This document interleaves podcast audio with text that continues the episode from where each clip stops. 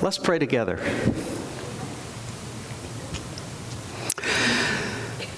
Lord, in your word and in the life of your church and in your life with us, you have taught us that you are present with us every single moment.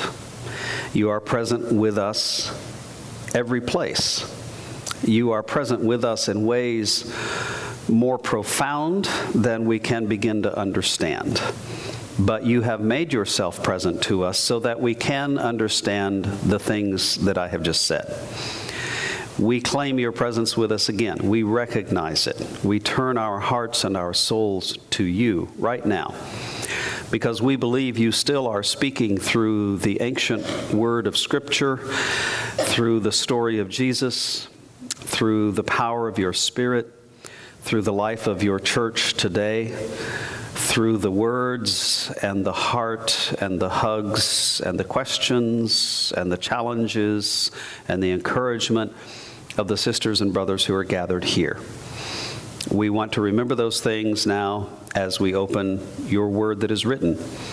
Please open our hearts to hear an old word of encouragement, a new word of education, a word that will nourish us for living today for Jesus' sake. We pray in his name. Amen. Friends, we're continuing to look at some of the most important images or descriptions or titles of Jesus because we think Jesus is really, really, really important. Does that make sense to you?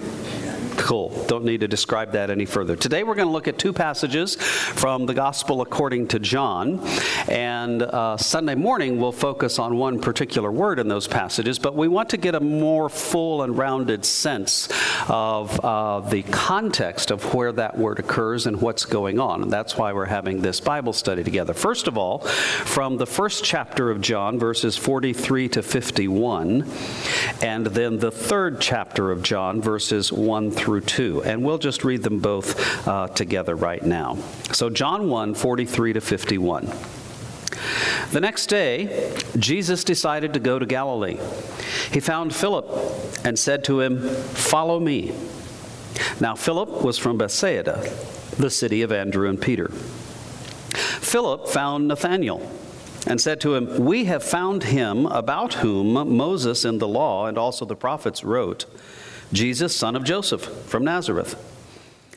When Jesus saw Nathanael coming toward him, he said of him, Here is truly an Israelite in whom there is no deceit. Nathanael asked him, Where did you get to know me? Jesus answered, I saw you under the fig tree before Philip called you. Nathanael replied, Rabbi, you are the Son of God. You are the King of Israel. Jesus answered, Do you believe because I told you that I saw you under the fig tree? You will see greater things than these. And he said to him, Very truly I tell you, you will see heaven opened and the angels of God ascending and descending upon the Son of Man. And then John 3, the first two verses.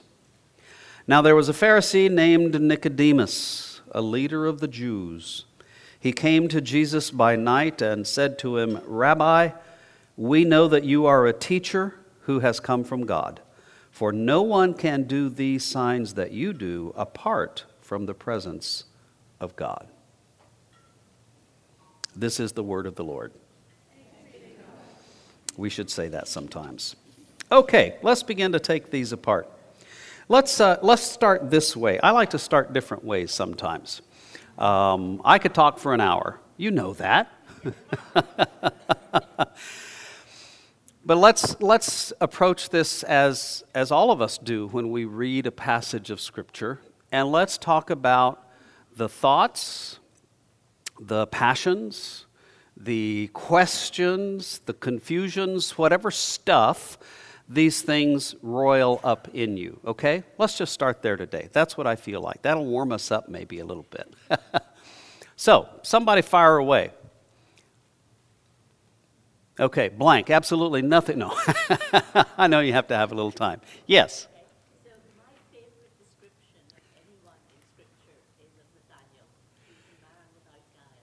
Aha. Very cool. Your fa- I'll repeat what you've said so that we have it on the tape and everybody can hear. Your favorite description of, the, of, of anyone in Scripture is the description of Nathaniel as the man without guile, or in the New Revised Standard, deceit. Okay? Okay. Let me ask you, why is that your favorite description?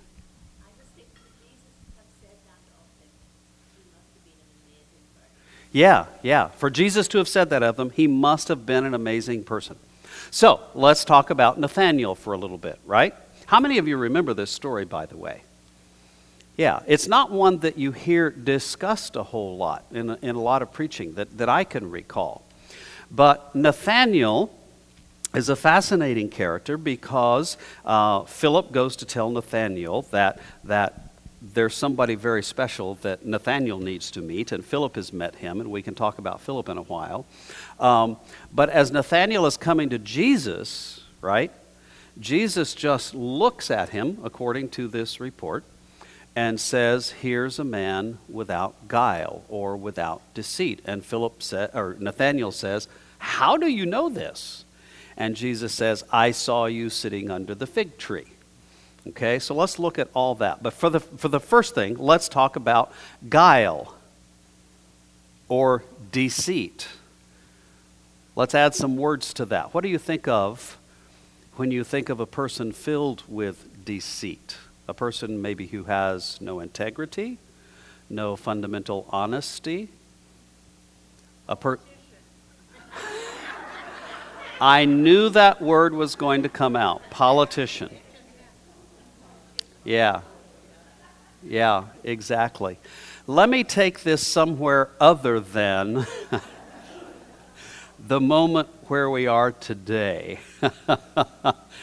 and, and say something about what Jesus had to say that there is there pretty much is deceit and guile in the human heart because we're always trying to finagle our own way. And we're always trying to make ourselves look better than we actually are and we're always trying to arrange the world so that it suits us. And, and that's a negotiation in life, isn't it? How many of you have your lives so well organized that everything is exactly as you want it to be?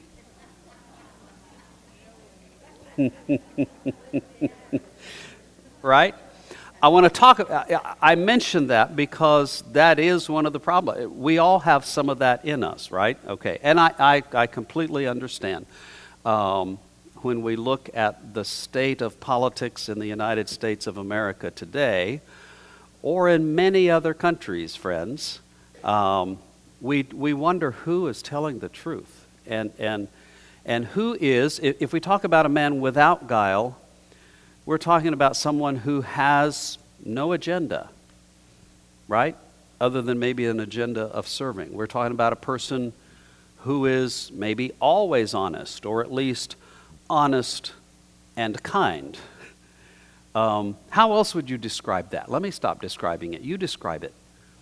What is a person like who has no deceit in him? Say it again. Genuine, okay? Genuine. You know you're meeting the real person, okay? Someone else, shout it out. One person at a time. I heard.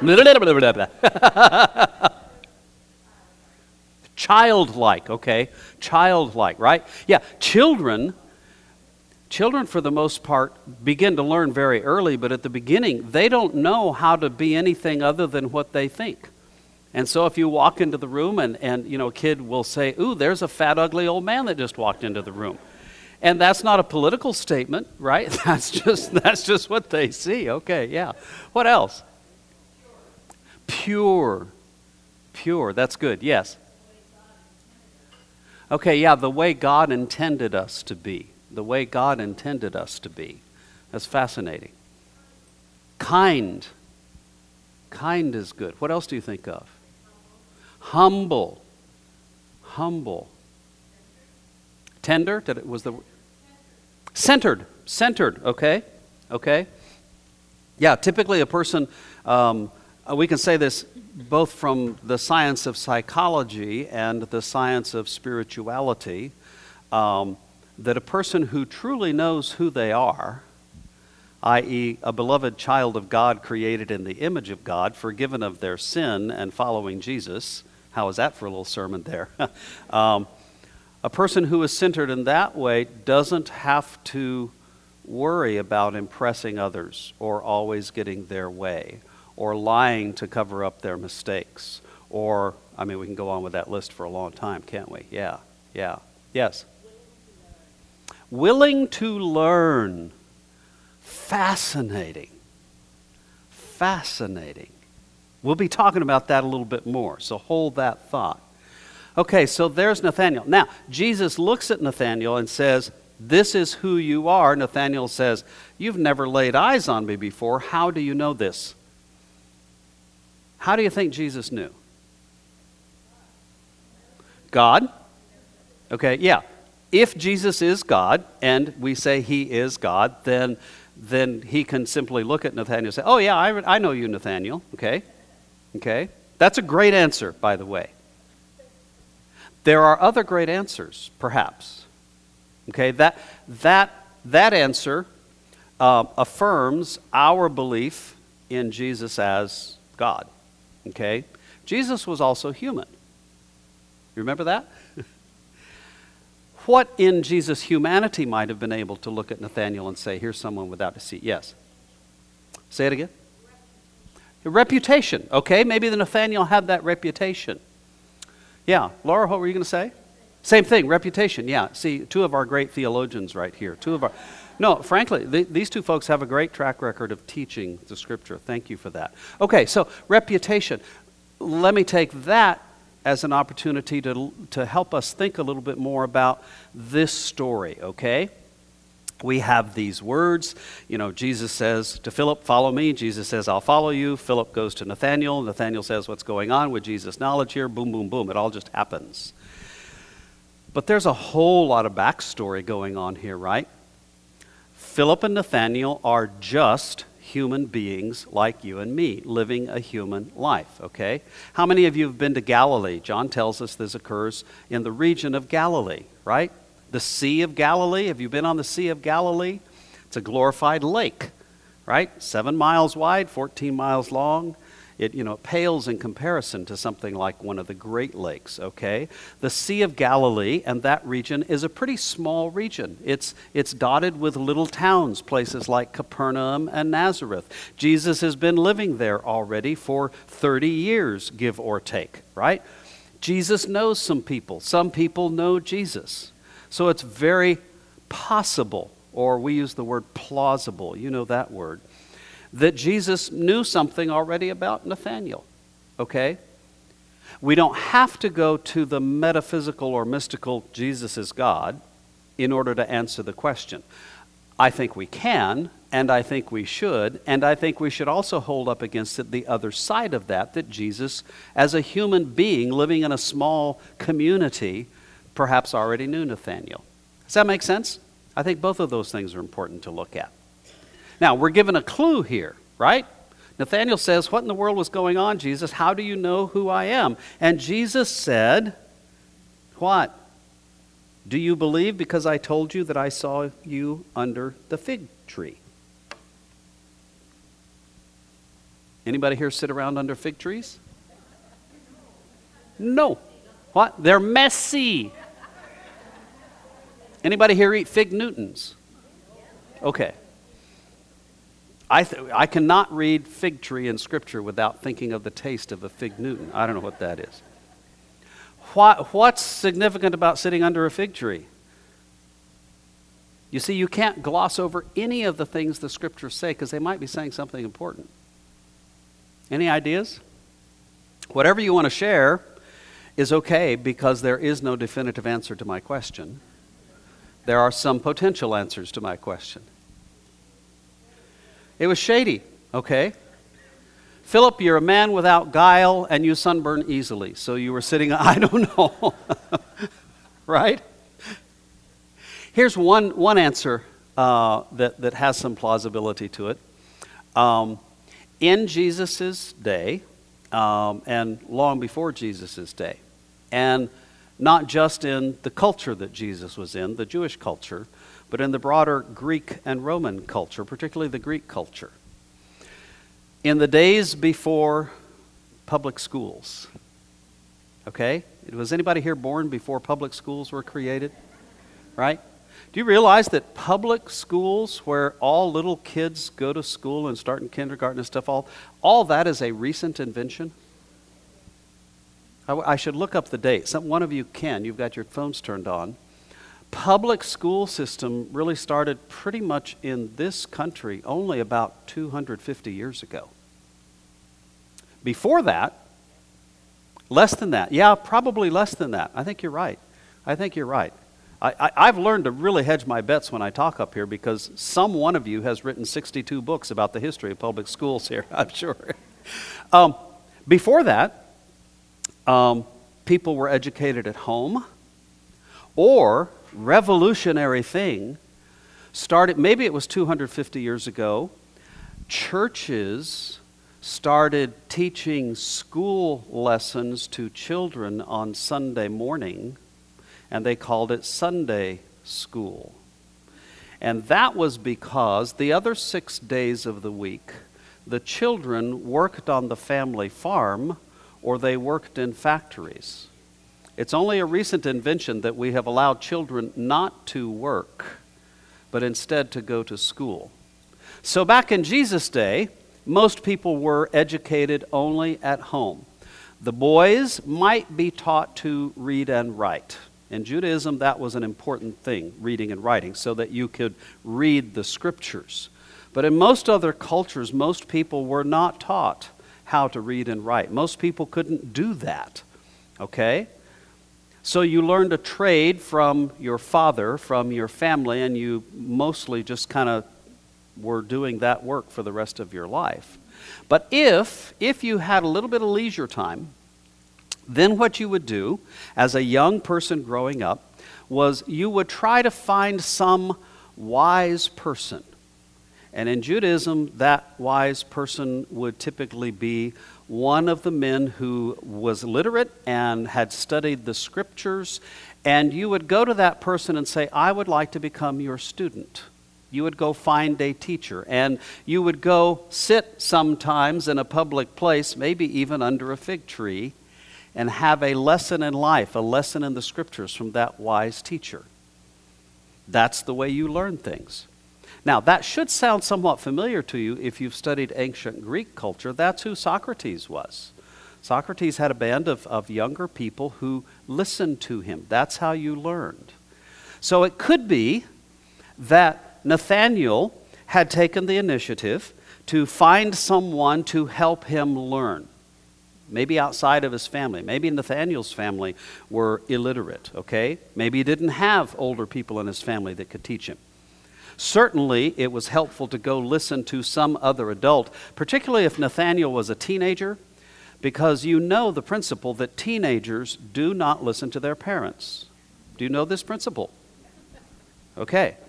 And so I think it was a wise cultural thing to go outside of your own family context and find somebody else to help you learn. So maybe that's what Jesus had seen that Nathaniel was a good student, or at least an interesting student. Okay? Let's talk a little bit more. What else? What else is in these two passages that, that gets you excited? Yes, ma'am.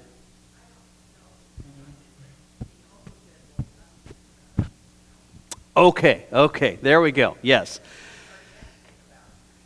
Yeah, yeah. Nathaniel says, when Philip says, meet Jesus, Nathaniel says, can anything good come out of Nazareth?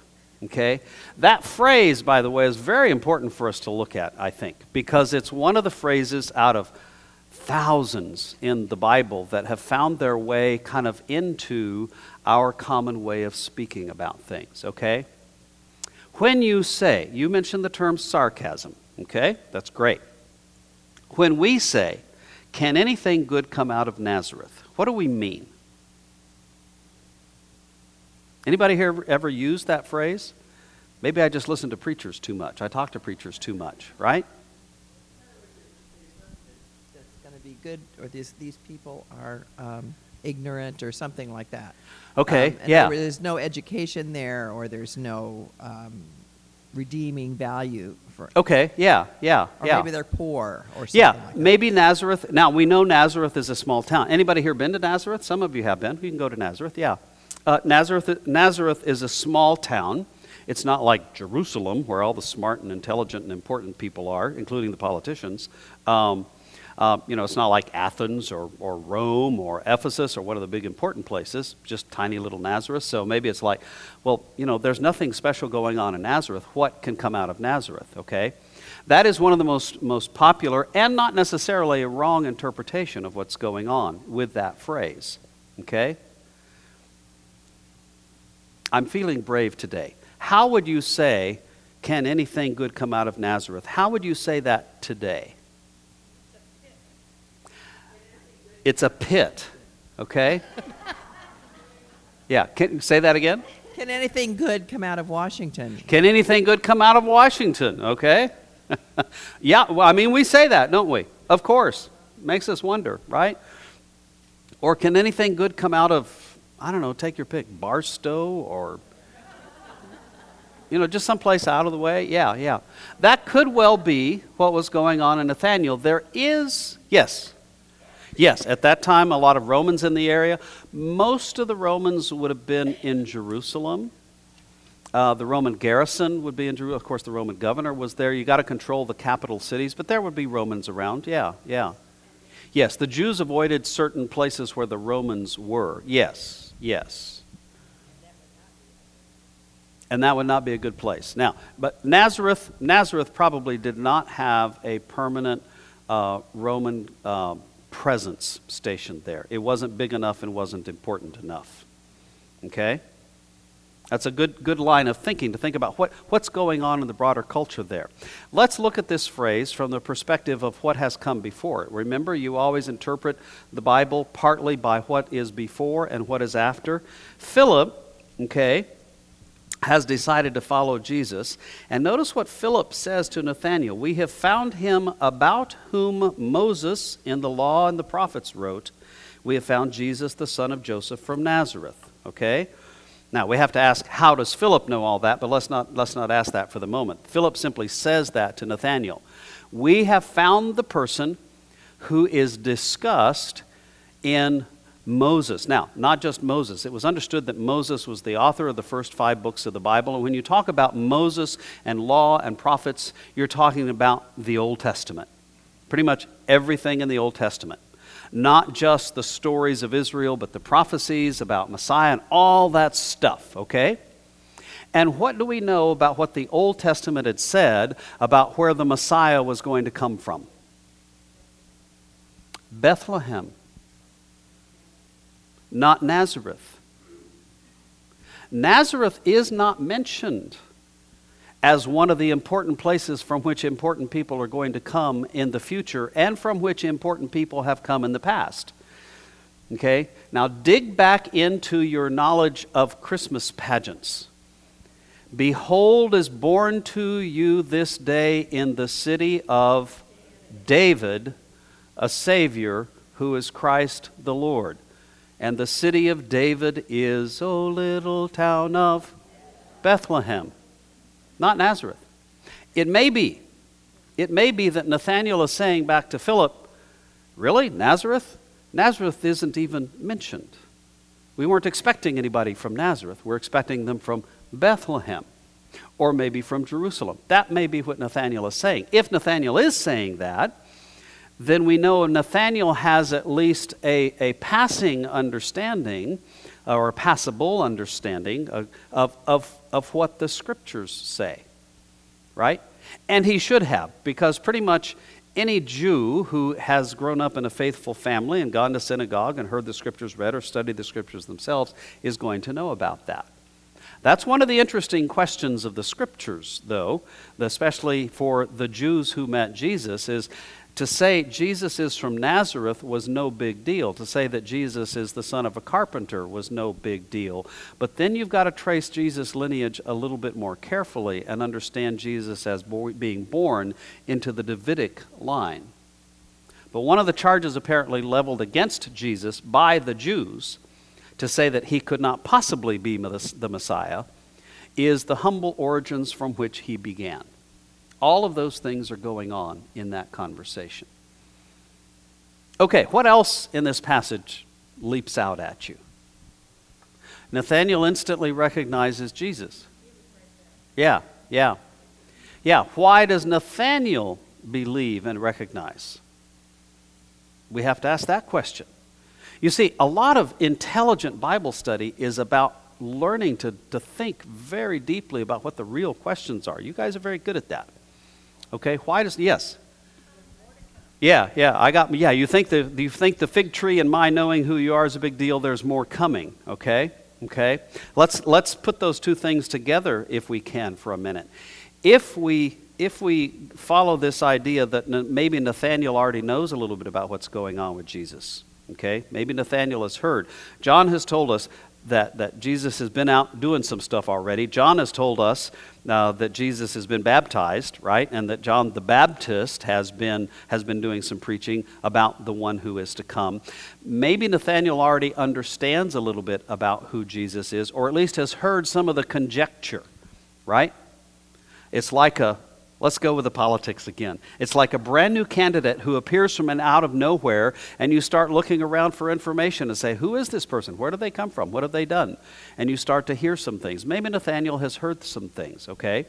Or maybe Nathaniel also has that kind of spirit that's attuned towards God, and, and when he meets Jesus, he instantly senses that something special is going on there, too. Sometimes we call that intuition, right? Any of you gifted with intuition of sorts? Maybe intuition about people? Yeah, yeah.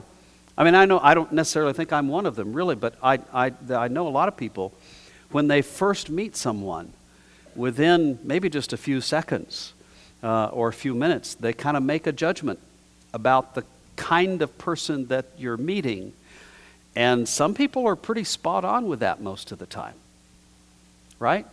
Who knows what that, where that judgment comes from, right? I was taught growing up in New Mexico in a pretty traditional environment that when you met someone, that you reached out your hand and you shook their hand with a firmness not strong enough to break bones, but strong enough to indicate some strength, and you looked them in the eye and you said hello. If you're a little kid, you say hello, Mr. So and so or Mrs. So and so and that if you didn't do that, you would be judged as having poor character. Maybe it's as simple as that, right? Who knows? But Nathaniel judges Jesus' character based on something. Maybe it's that intuition that's a gift in his heart. Maybe it's intuition that's informed by some knowledge that he already has of Jesus. What we hear all throughout the scriptures that when people meet Jesus, there's kind of two reactions. One reaction is, wow, this guy's amazing. Or the other reaction is, wow, this guy's crazy and dangerous.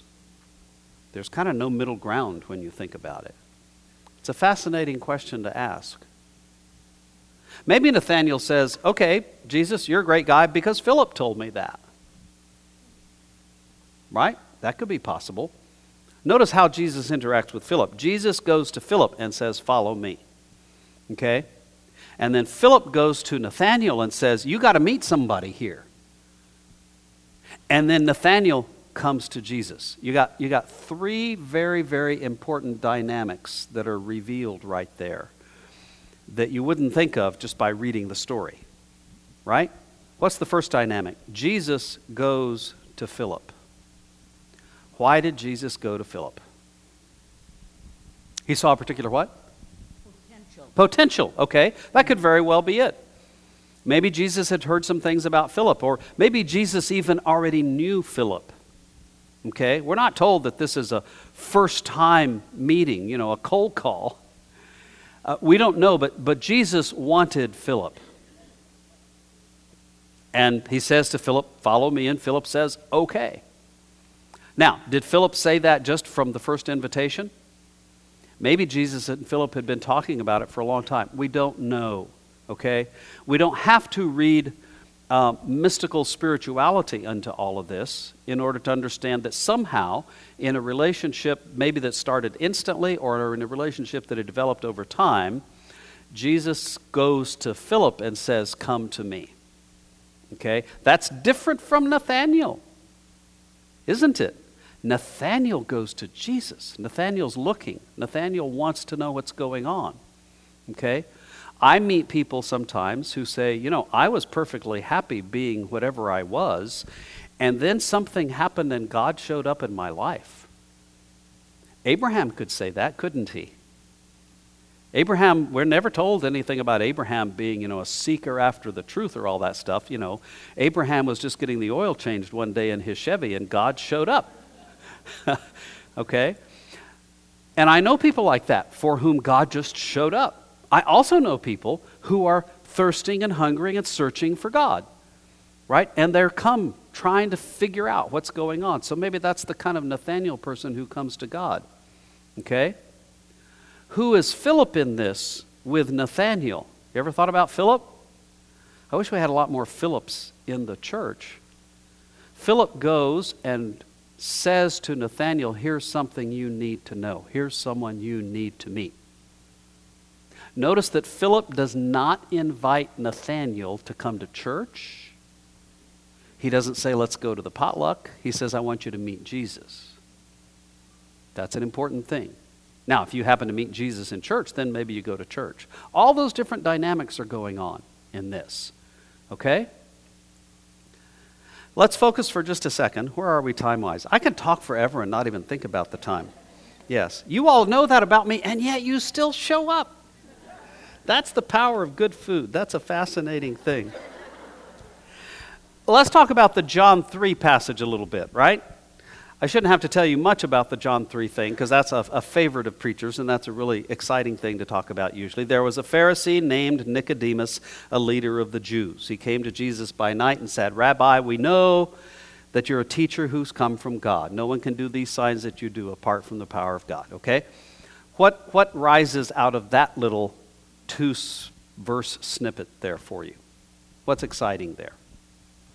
There we go. Here we have a powerful man who sees another powerful man. And he says, Let's chat. Absolutely. How do we know that Nicodemus is powerful? We're given some clues there, right? He's a Pharisee and leader of the Jews. Okay? You know what? I hadn't thought about this. Ooh, wow. Nicodemus is a politician.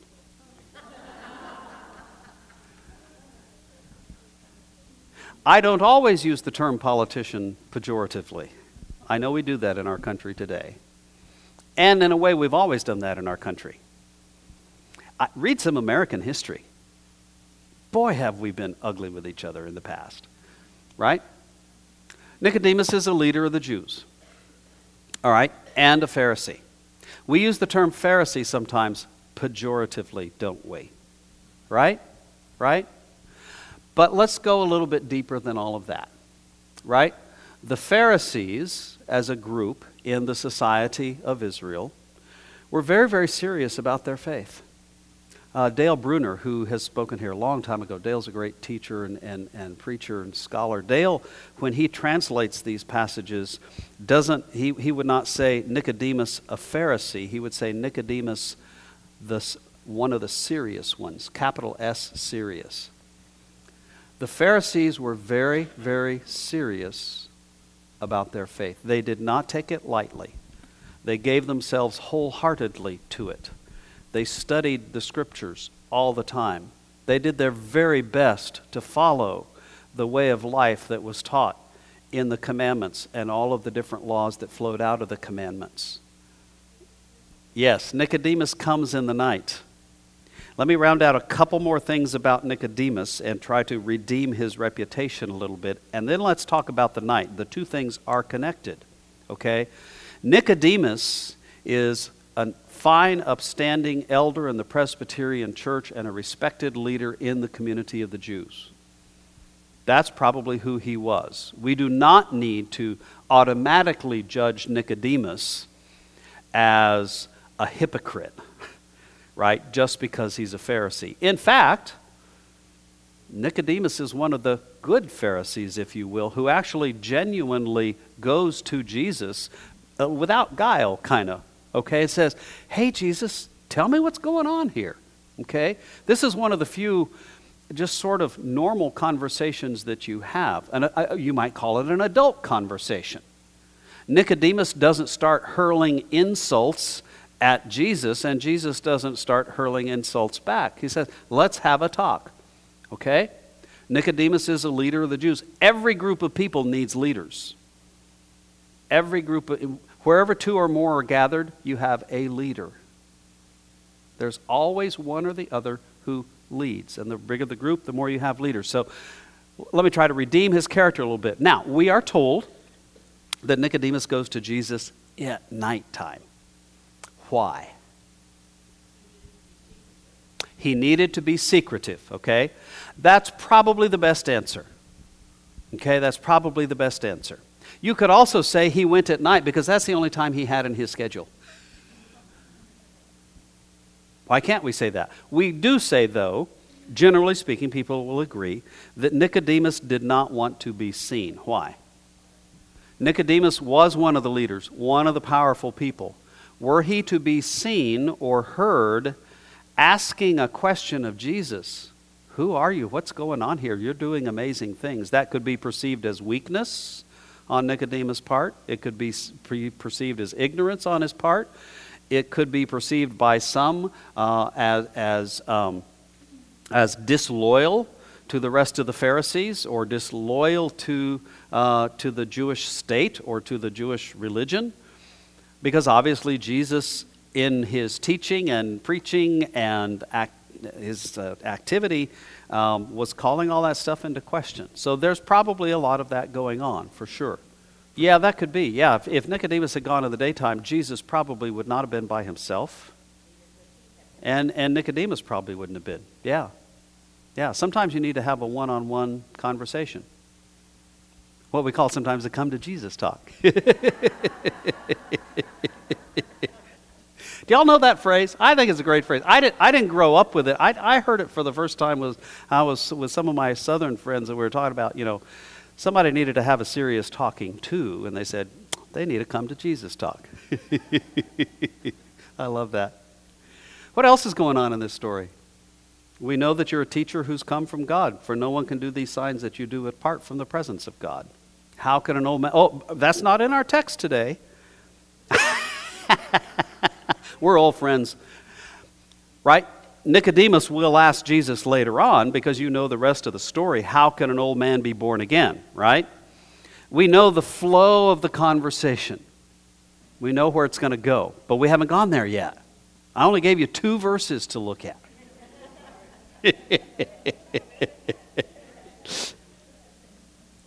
what are the words in those two verses? Rabbi, we know that you are a teacher who's come from God. Did anybody get excited about that phrase? Say that again. Isn't he giving credibility? He's giving credibility, okay? Nicodemus understands that Jesus has some credibility as a teacher because of the things that he does. Okay? What I really want to talk about is teachers. I teach every once in a while. Any of you teach? Do we have any, do we have any professional teachers here? Somebody who taught school of some kind? Yeah, uh, very often Presbyterian churches are full of teachers, okay? What grade, what, what did you teach? Kindergarten? God bless you. Yes. Yes, what did you teach?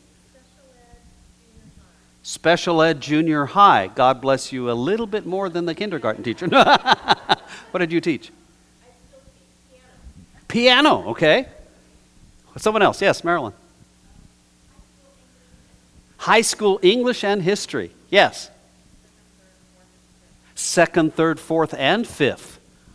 All at once? Was it one of those little one room schoolhouses? You were the school?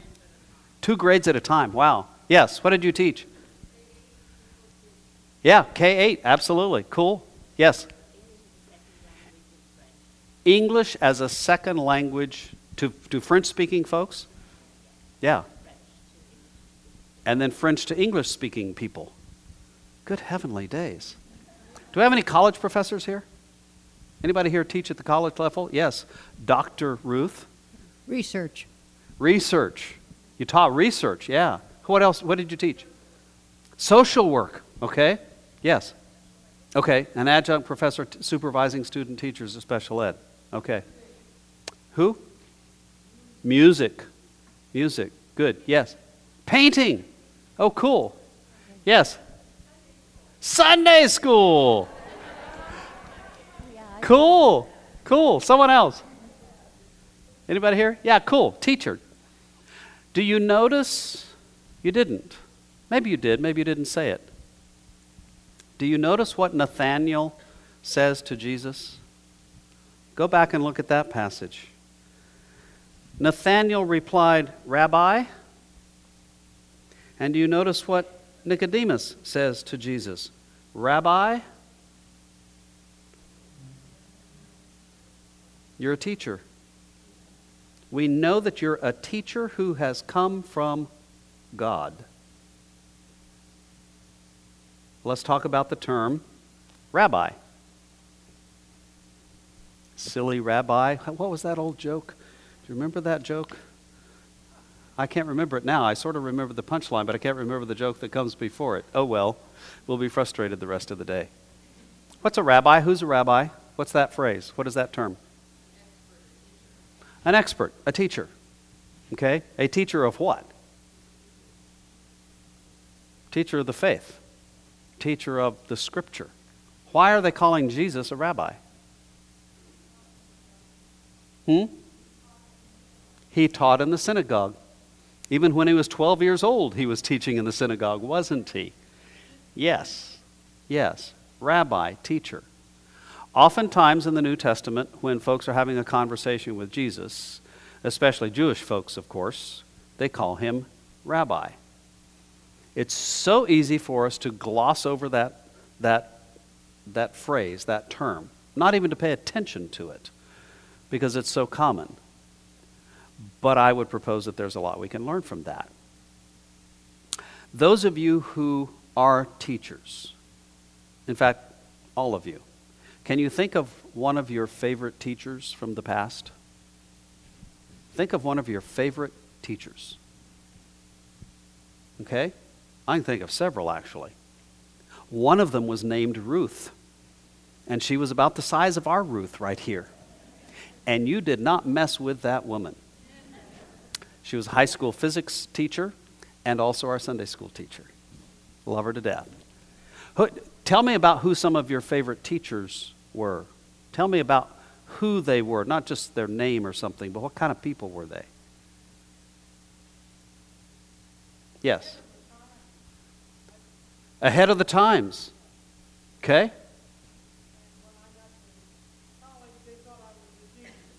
Oh, you had a great high school teacher who taught you so much that you were a, you they thought in college you were a genius. Yeah. I was going to give you more credit. I was going to say maybe you are a genius, right?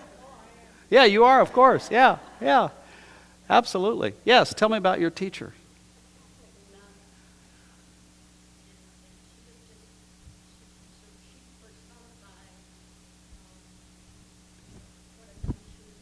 Yeah.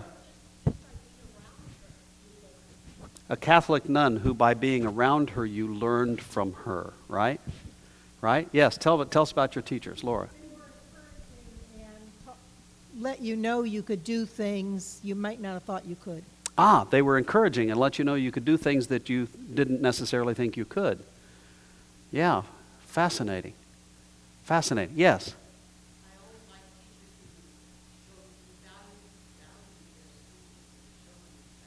Teachers who valued their students and showed them respect. Yes. Yeah, someone else. Yes.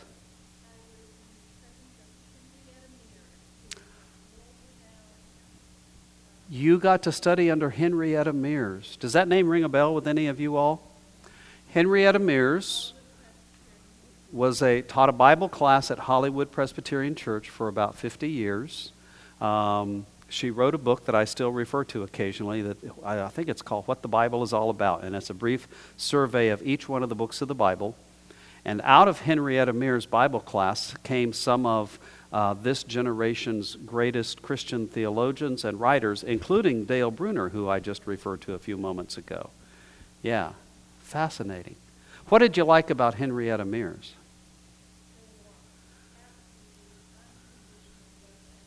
Unconditional love and warmth. Fascinating. Yes?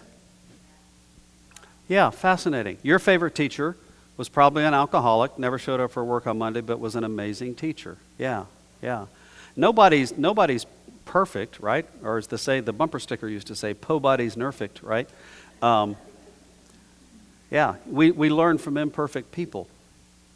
See, I think it's really helpful when you're reading the scripture, really reading the scripture and, and meditating on it, to think deeply about every single word. Now, at some point you're going to find out, well, that word really didn't do a whole lot.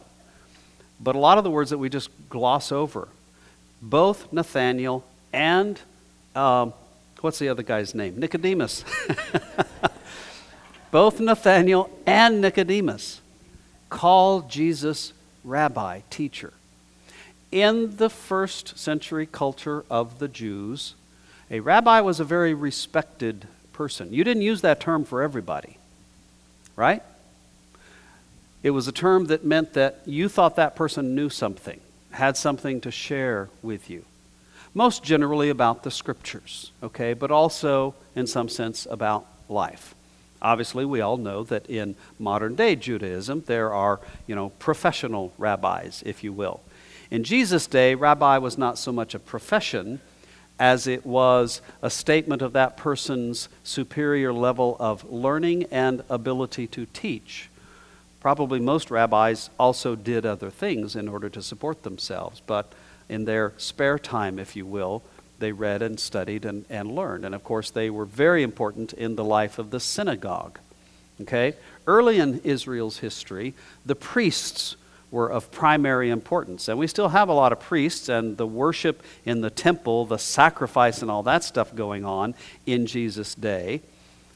But now you've got all the far flung communities scattered around Palestine, Israel, and then later on, of course, after the Romans completely obliterate Israel, the Christians go everywhere into the known Roman Empire world, and they are, most of them, good Jews who have learned that Jesus is the Messiah, and they create new synagogues. They don't call them synagogues, they call them churches, but they are places where you learn from teachers. One of the most important dynamics of the early Christian faith was that you had people who could read the scriptures, the Old Testament then, and interpret who Jesus was to new generations of people. It's the teachers of the faith that were crucial. That's part of what the apostles and disciples were. You know, an apostle is someone who proclaims something, who shares good news about something. A disciple is someone who follows someone else. Philip was a disciple. He followed Jesus. He also, of course, was an apostle, one of those who knew Jesus and proclaimed Jesus. But a lot of their ability to spread the word, and a lot of the reason that the word actually spread and people began to believe, is because the teaching they received about who Jesus was and what God wants us for, for us in the world was deeply grounded in the truth of Scripture. Which means the role of teacher is vital Notice how Nicodemus describes this rabbi. We know that you are a teacher who has come from God. Any of you ever have a teacher who would stand up in the room and say, In this room, I am God? Certainly, you had teachers who thought they were, whether they said it or not, right? Yeah, yeah, yeah. It, you often have teachers who said, I'm the boss. My name, really? Oh, that's cool. Tom, your husband, would say, My name is Nos and I'm the boss. Yeah, cool. Tom is a teacher. I didn't remember that. What did he teach? High school. Yeah, cool. Yeah. See, when you think about what Nicodemus says about Jesus. Jesus is the teacher who's come from God. If I were to say to you, and you were to believe me, that this Sunday in church, we're going to have a teacher who has come directly from God, would you show up? Would you pay attention? Would you take to heart what the teacher had to say? Right? If we say that Jesus is the Son of God, if we say that Jesus is the King of Israel, if we say that Jesus is the teacher who has come from God, then why don't we listen to him more? I'm preaching to the choir here. You guys are listening to it. Interesting. Interesting. Aren't you supposed to be from God, saying the word of God that is given to you? Yes. So really, it, you know, whoever preaches is from God, hopefully. Yes. Yes. Thank you. This, this, is a, this is a Presbyterian elder speaking here, okay? In the Presbyterian tradition, we believe that nothing is more important than knowing and living by the Word of God that is expressed to us in written Scripture and in the person of Jesus, and then in the way we understand all of that through the history and tradition and confessions of the church. There is nothing more important than the act of learning so that we can follow correctly. Therefore, the study of Scripture is one of the most important things we do. Therefore, when you walk into a sanctuary that is designed by Presbyterians, very often the most important feature in that sanctuary, the central place, is the place from which the Word of God is read and proclaimed. The clergy, and actually the term clergy is not a good old Presbyterian term because Presbyterians don't have clergy. Presbyterians have elders. We have people who are selected from among the membership of the church for particular roles and function. We are not better than anybody else. We just have a particular role and function. We have two kinds of elders. One kind of elder is a ruling elder, someone who is charged with the authority, or in every church, a small group who are charged with the authority of leading and organizing and providing for the life of that church. Several of you in this room, and I hope you remember who you are, are ruling elders of the Presbyterian Church. Please raise your hand. We got a bunch of you. Cool. Some of us, fewer of us, are called teaching elders. We do not actually rule over the life of the church, the ruling elders do. The teaching elders' primary job is to teach and preach the Word of God. That's who we call ministers. I am a minister of the Word and Sacrament in the Presbyterian Church, aka a teaching elder. Okay? My job is actually not to do an awful lot of what I do around here, and that is to lead an organization. Okay? That comes along with it too. My primary job which is one of the reasons that I'm one of the only ministers that I know, even in the Presbyterian Church, who does this with a lot of my ministry. My primary job is to teach you what's in the Bible. And in that, to teach you about following Jesus. Does that make sense to you? Now, Presbyterians will also say, Well, you got me off on a whole. We're going to be here till 12. Let me just say, no, I'll stop in just a second.